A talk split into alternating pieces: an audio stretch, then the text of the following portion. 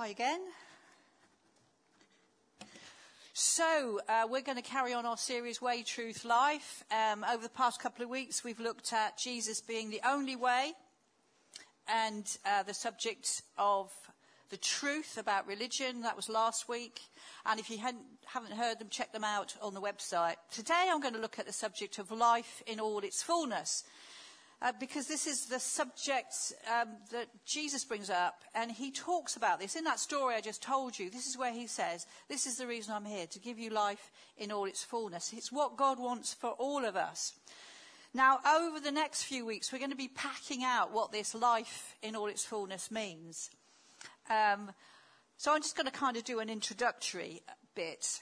Now, if you are here just checking out Christian faith or listening to this on the web, you need to know that Jesus' intention is for us to have a very full life, to live life to the full. And so often the perception of Christianity is that we worship a God who's up there, sort of looking out for things that we do wrong, wagging the finger, and trying to spoil all our fun. But actually, uh, what he wants for us is a joy filled life, not a kind of narrow life filled with thou shalt nots and kind of looking over our shoulder all the time. Uh, if we are followers of Jesus, we need to remind ourselves of this fullness and what it should mean to us, and the fullness that this life following Jesus offers us. Now, you may be thinking, well, I've been coming to church for years, and you know everything about living life to the full. Well, good for you. Uh, perhaps you could talk to me afterwards and give me some tips. Now, I have been a Christian for many, many years. As you can see, I'm pretty old now. And I became a Christian when I was 19 years old. So that's a long time to be a Christian. And I've got this job. I'm a minister at the church. Um, and you might know, think, well, Steph should know all about this, living life to its fullness. I preach regularly. But at the end of last year, I went through a really, really dark place in my life, both physically and emotionally. The last two months of last year were really awful for me. Many of you will have known I wasn't my usual perky self. I was quite, uh, energy levels were at very low levels. I sometimes couldn't even stand up to do the songs. My, my kind of spirit in me was crushed, really. Um, and just one thing led to another, and I was quite physically ill as well. It was a really busy time at work. Uh, important members of the, the, church had gone. They'd left for one reason or another, uh, moved away, sadly. Um, there's also, there was pressure at, uh, within the family. And it was coming up to Christmas, which is always a busy time. So I think part of what was going on was just sheer physical exhaustion. And you can get that, can't you? One thing leads to another, leads to another, and it can drag you right down.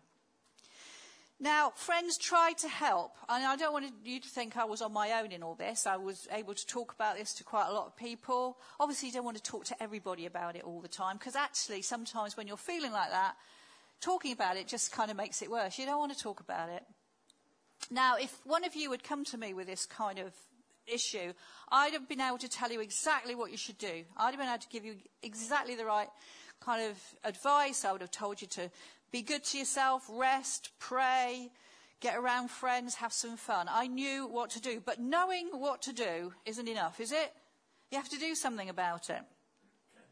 Now, hopefully, you haven't gone through anything like this, but I think that most of us might have, and I reckon that maybe all of us might do at some point in our lives.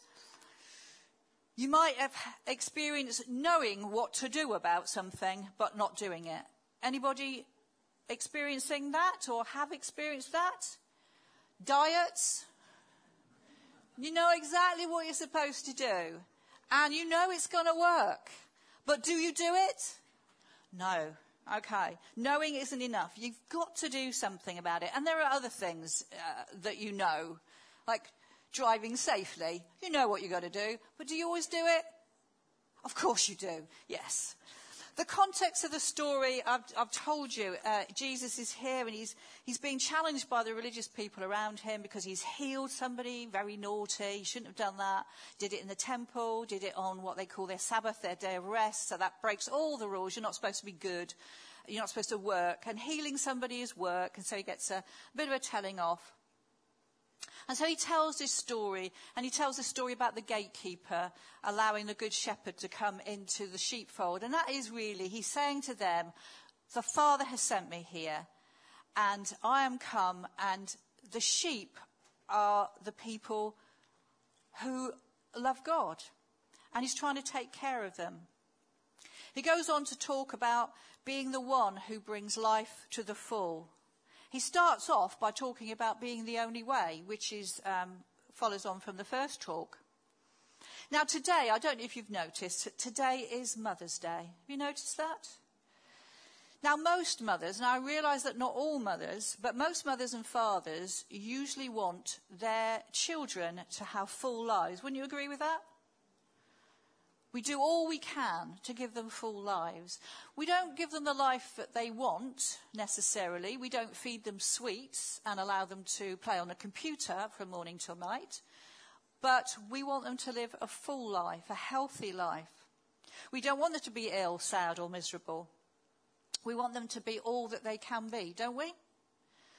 And one of the reasons for my sadness is um, I don't feel, well, particularly one of my sons is not doing very well at all. And the other one, you kind of think he's got so much potential, but he can't kind of get there. The opening film showed mothers all around the world helping their children to be all that they could be. It was quite a nice film, wasn't it? It was really lovely. But I have to say, not all of our children are going to be athletes. You know, it is kind of unrealistic. It's nice, but it's unrealistic. We're not perfect parents either. And um, a while back, I did a, a counselling course, and and it was about some of it was about parenting. And he was saying that a lot of parents kind of beat themselves up because they're not perfect parents. But they, was, they kind of let us off the hook and said, all you have to be is good enough parents. Okay, so if you're feeling you're not quite there yet, good enough is good enough. We do our best with what we have. And as flawed human beings, we want the best for our children. We want them to have a full life. And if we, as flawed human beings, want that fullness of life for our children, how much more does God, our perfect Heavenly Father, want fullness of life for all of us? Now, John, one of Jesus' closest friends and followers, wrote this story that I just read out rather badly in his account of Jesus' life. I'm going to start off at verse 7, and it should come up on the screen. Therefore, Jesus said again, Very, very truly, I tell you, I am the gate for the sheep. All who have come before me are thieves and robbers, but the sheep have not listened to them. I am the gate. Whoever enters through me will be saved. They will come in and go out and find pasture. The thief comes only to steal and kill and destroy. I have come that they may have life and have it to the full. I am the good shepherd. The good shepherd lays down his life for the sheep. I am the good shepherd. I know my sheep and my sheep know me. Just as the Father knows me and I know the Father, and I lay my, down my life for my sheep. I have other sheep that are not of this sheepfold. I must bring them also they too will listen to my voice, and there shall be one flock and one shepherd. The reason my Father loves me is that I lay down my life, only to take it up again. No one takes it from me, but I lay it down of my own accord. I want to go back to verse 9, where he says, I am the gate. Whoever enters through me will be saved. They will come in and go out and find pasture. The thief comes only to steal and kill and destroy. I've come that they may have life and have it to the full. This is a very nurturing sort of verse, isn't it? It talks about being saved, saved in the context of sheep from anything that would come to destroy, but also this, this sense of pasture that I've come to feed, to look after, to care for my flock, and also this bit about having that full life. This is what Jesus wants for all of us. And this is what God wants for all of us. But what does it mean? What is this full life that Jesus talks about here? So, full life doesn't mean what it, we might think it might mean uh, wealth, fame, possessions, the things that other people might think that a full life consists of. Having the car you want, the latest technology, or being famous. These are often things that bring with them anxiety and fear. You know, you get a brand new car. Has anybody ever had a brand new car? I've never had a brand new car, but some people have. Now, the fear, I've, I've, when I bought a newish car, I worry every time I park it that somebody's going to hit it. Do you, do you ever go through that? So I've got this lovely thing, and I start to worry about it. When I had the heap that I, you know, traded in for, I didn't worry, didn't have to. So these sort of things that we think are going to bring us happiness and fullness of life actually can bring us more anxiety and pain. I'd like to, I've heard this, this um, description of sin actually, but I just think it applies to so many things in life. It's like a chocolate covered cow pat. I just love that expression. You know, you think, oh, it looks good. Oh, that looks really nice. But when you get into it, it's crap. Okay. And that's not what God wants for us. He doesn't want chocolate covered anything. He wants a full life for us. Jesus is talking about a life well lived, a life that travels on into eternity. Jesus demonstrated a full life, confident in the love of God. Mean, he had all sorts of things going on. People didn't like him, people were attacking him, calling him names. But he led an amazing, secure, powerful, impactful life because he knew he was loved by God. So many of us live diminished lives. We're maybe trying to, to live that full life and going in the wrong direction. We're chasing chocolate covered cow pats. Or maybe um, we're, we're kind of trying to prove ourselves to other people. I heard a great program on the radio the other day. I heard an interview of a Lord in the House of Lords, and um, uh, he was being interviewed about the usefulness of the House of Lords, and one thing he said about the Lords were they were all old guys, and, and yeah, um, and he said they've they've gone past the age where they're trying to prove themselves. They just speak the truth, and I think that was that was really lovely. They had wisdom, but they weren't trying to prove themselves anymore. And so many of us, we're trying to we do stuff because we're trying to prove that we're nice, or we're trying to prove that we're really good at our job. But, do you know? But we don't have to do that if we are secure in the love of God. So some things hold us back and destroy our lives. We, in the story, it talks about the wolf that comes to steal and destroy. We live diminished lives. We might live with a sting of regret about the things that we've done or that we failed to do. And it's like a canker that destroys our happiness. Or maybe we're living with unforgiveness. Maybe somebody's done something to you and you cannot forgive them. Or maybe it's yourself. You've done something that you can't forgive yourself for. And it eats you alive. Well, you know, if you're a follower of Jesus, you know you're forgiven, don't you? Yeah? But sometimes knowing isn't enough. You have to do something about it. As, as Karen was saying last week, you know, we're offered this grace, but we have to cash in the check. We have to take hold of it. Perhaps we know how far from perfect we are. Maybe stuff in our past haunts us. Some of us may find Mother's Day or Father's Day difficult because our parents were far from perfect and our upbringing left scars with us and makes us feel unworthy or useless or unloved. Or maybe at school you were made to think you were thick. That was me. Um, stupid or useless. All these things can leave us with the possibility that our lives are not lived to the full. We stagger through life, trying to prove ourselves or held back because of fear or f- fear of failure. The things that most of us crave, actually, deep down, are to be loved are to feel secure and to be of significance. This is what Jesus offers every single one of us. You are all, even me, loved. We have that security of being part of God's family, of knowing Him. And that gives us huge significance.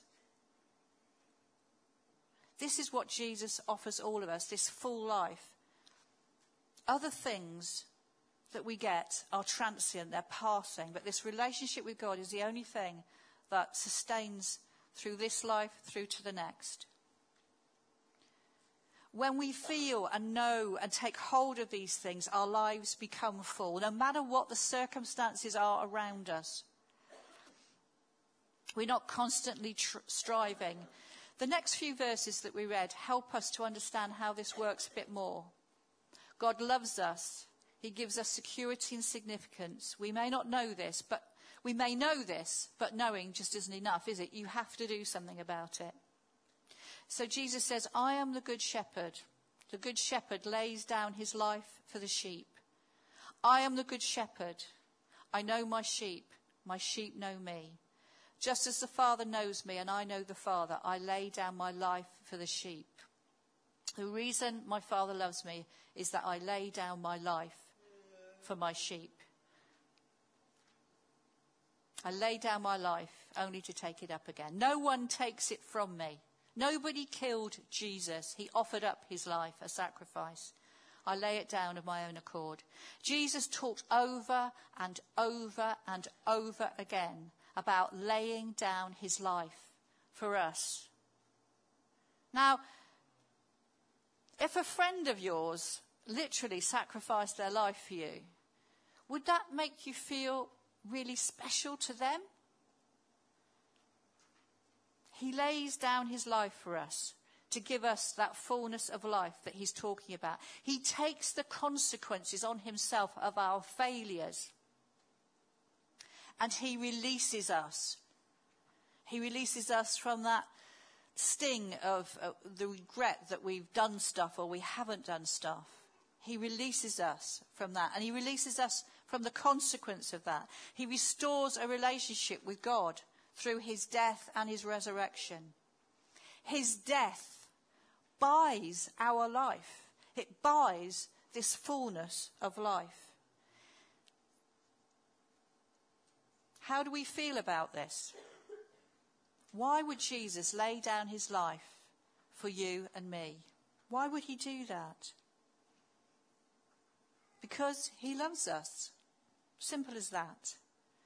The Father loves us. The Son Jesus loves us. The Spirit of God loves us. And together they do all that is necessary for all of us to live life to the full, no matter our circumstances, our age, or our past. God gives us a full life that goes on into eternity. Now, we may know this. Do we know this? Can I have a yes from those who know this stuff? Yes?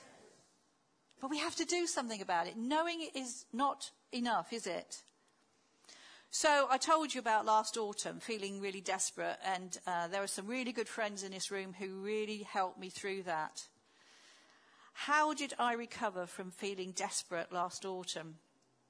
Well, when I was really at the worst, there was not a lot I could do.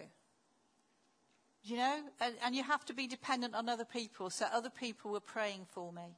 You know who you are. And you know, I think it worked. Think, strange, isn't it? I think it helped. I think having a little rest time helped. But in the dead of night, that was the worst thing. It's in the dead of night when you worry about stuff. Do you find that? You wake up three o'clock in the morning, that's a really good time. You wake up and things go round and round and round in your head. Instead of trying to, cons- and, and that just took my mind. You know, that's, that's the sort of thing that happens to us. You just, but I decided I would listen to a sermon that I've preached a few times.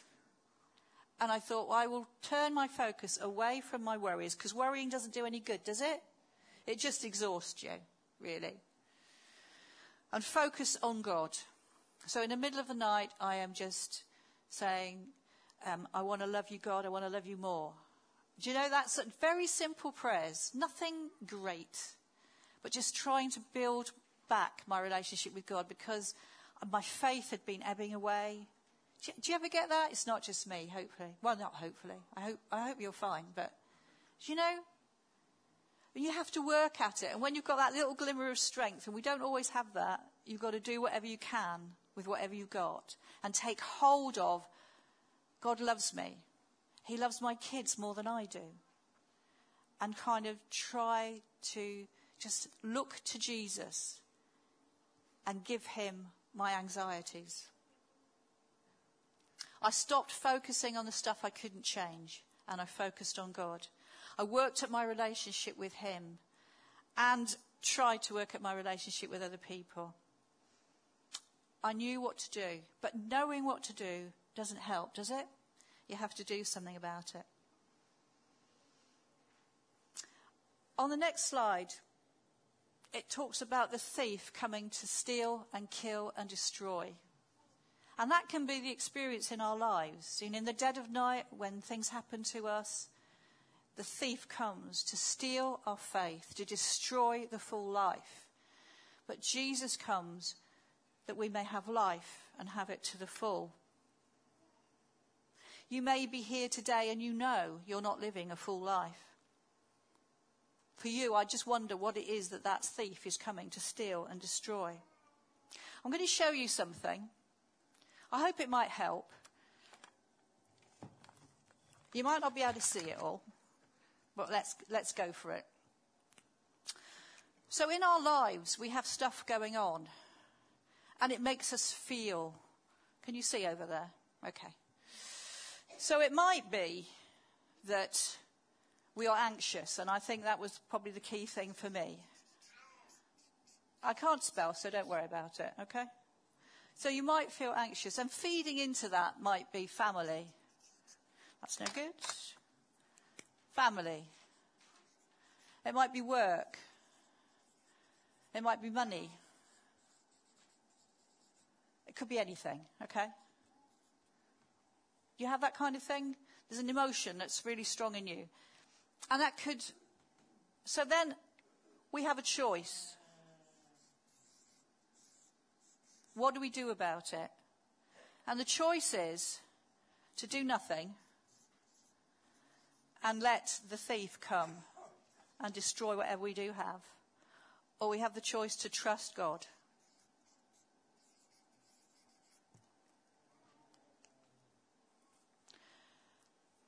So if we do nothing, what happens to us? You can call out if you like, I don't care. What happens to us if we just allow all this to make us anxious?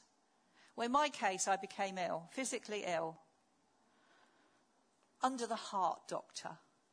You know, that ill. It's all right, I'm okay. Maybe.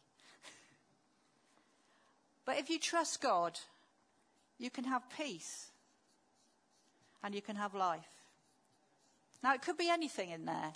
It could be that you're eaten up with guilt. It could be that you're eaten up with bitterness because there's somebody that you cannot forgive. You know, all these things feeding into how you're feeling. And you can either make yourself ill or depressed or feelings of hopelessness. Or you can have peace and life that will give you strength. Now, my circumstances haven't changed a bit. Really?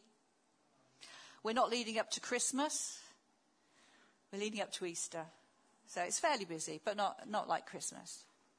So it doesn't matter about our circumstances. It matters that Jesus has come to give us life in all its fullness.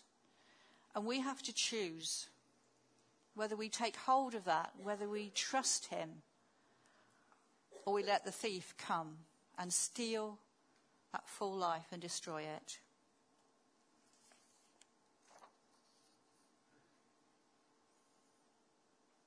So, it may be that you're fine. That's great.